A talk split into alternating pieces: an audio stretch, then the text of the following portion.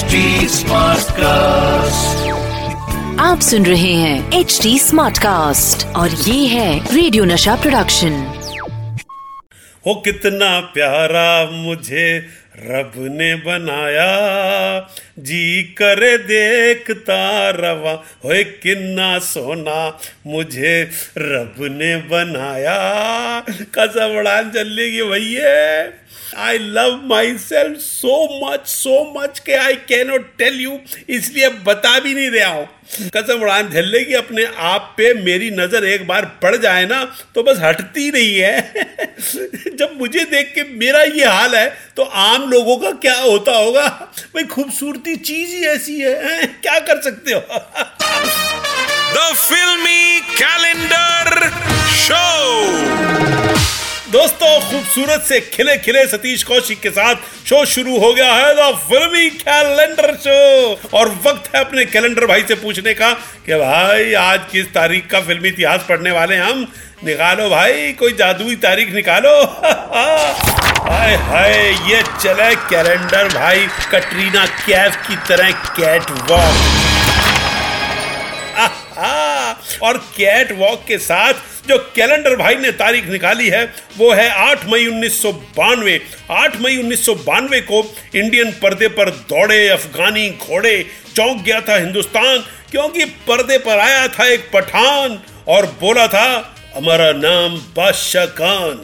हाँ दोस्तों 8 मई उन्नीस सौ बानवे को पर्दे पर आई थी खुदा गवाह। अमिताभ बच्चन, श्रीदेवी, दोबारा से श्रीदेवी। डबल रोल था ना।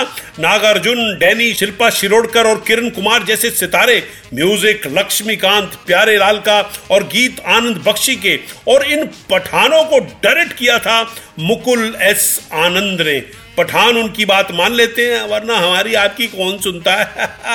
जब ये फ़िल्म आई थी ना, कसम से क्या खूब बजे थे इसके गाने और डायलॉग्स मगर आपको अंदर की खबर भी सुनाता हूँ। दरअसल खुदा गवाह बनने की कहानी शुरू हुई थी 1978 में। जी हाँ पहले ये फ़िल्म बन रही थी 1978 में और इसके सितारे थे अमिताभ बच्चन, ऋषि कपूर, परवीन बाबी और इसे बना रहे थे मनमोहन देसाई। मगर वो फ़िल्म बंद हो गई। बरसों बाद उसी टाइटल को लेकर फ़िल्म बनाई गई और उसे डेडिकेट किया गया मनमोहन देसाई साहब को।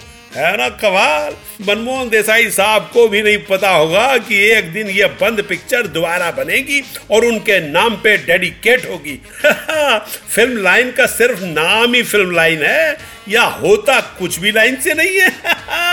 दोस्तों, फ़िल्म खुदा गवाह में नागार्जुन ने भी अपने अभिनय के लिए बहुत तारीफ़ बटोरी थी और बच्चन साहब के सामने अभिनय करके दिखाना कोई मज़ाक थोड़ी ना है। मगर मैं आपको बताऊँ कि नागार्जुन से पहले ये रोल करने वाले थे कौन?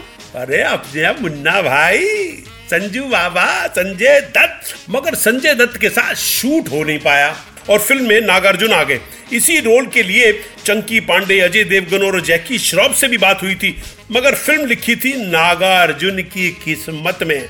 तो उन्हें फ़िल्म मिली और उन्होंने सुर्खियाँ बटोरी। जैसे कि हर शो में मैं सुर्खियाँ बटोर रहा हूँ। घर जाता हूँ तो बेगम पूछती है, लाल चट्टो रहे हो? कहाँ से आ रहे हो? चक करती है।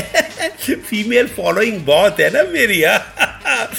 दोस्तों, फ़िल्म खुदा गवाह अफ़गानिस्तान में शूट हुई थी। और आपको बताऊँ कि अफ़गानिस्तान के राष्ट्रपति ने पूरी फ़िल्म की यूनिट को स्पेशल सिक्योरिटी मुहैया कराई थी। उधर क्या है ना, असली में ही खुदा गवाह बन जाती हैं। बात बात पे तो राष्ट्रपति ने कहा, यार तुम प्लीज़ सिक्योरिटी ले ही लो। और प्रोड्यूसर ने 20 एसी भी लगवाए थे वहाँ, क्योंकि वहाँ भैया टेम्परेचर बहुत लफड़ा। गर्म ठंडा ठंडा, गर्म। सब ऊपर नीचे होता रहता है। खैर दोस्तों, आपको बताऊँ कि खुदा गवाह के लिए बेस्ट डायरेक्टर का अवार्ड जीता मुकुल आनंद ने। बेस्ट सपोर्टिंग रोल मिला डैनी साहब को और बेस्ट साउंड मिला भगत सिंह राठौड़ और कुलदीप सूद को। तो दोस्तों एक्शन और प्यार की इस महान कहानी खुदा गवाह को ज़रूर देखिएगा। अब मुझे दीजिए इजाज़त क्योंकि बेगम साहिबा भी खुदा गवाह की श्रीदेवी की तरह है। हंटर चलाती हैं। क्यों जिद कर रहे हो? आपका यह फिल्मी कैलेंडर फट जाएगा भैया। अभी जाता हूँ, फिर आऊँगा। लेकर यही मस्त शो जिसका नाम है द फिल्मी कैलेंडर शो।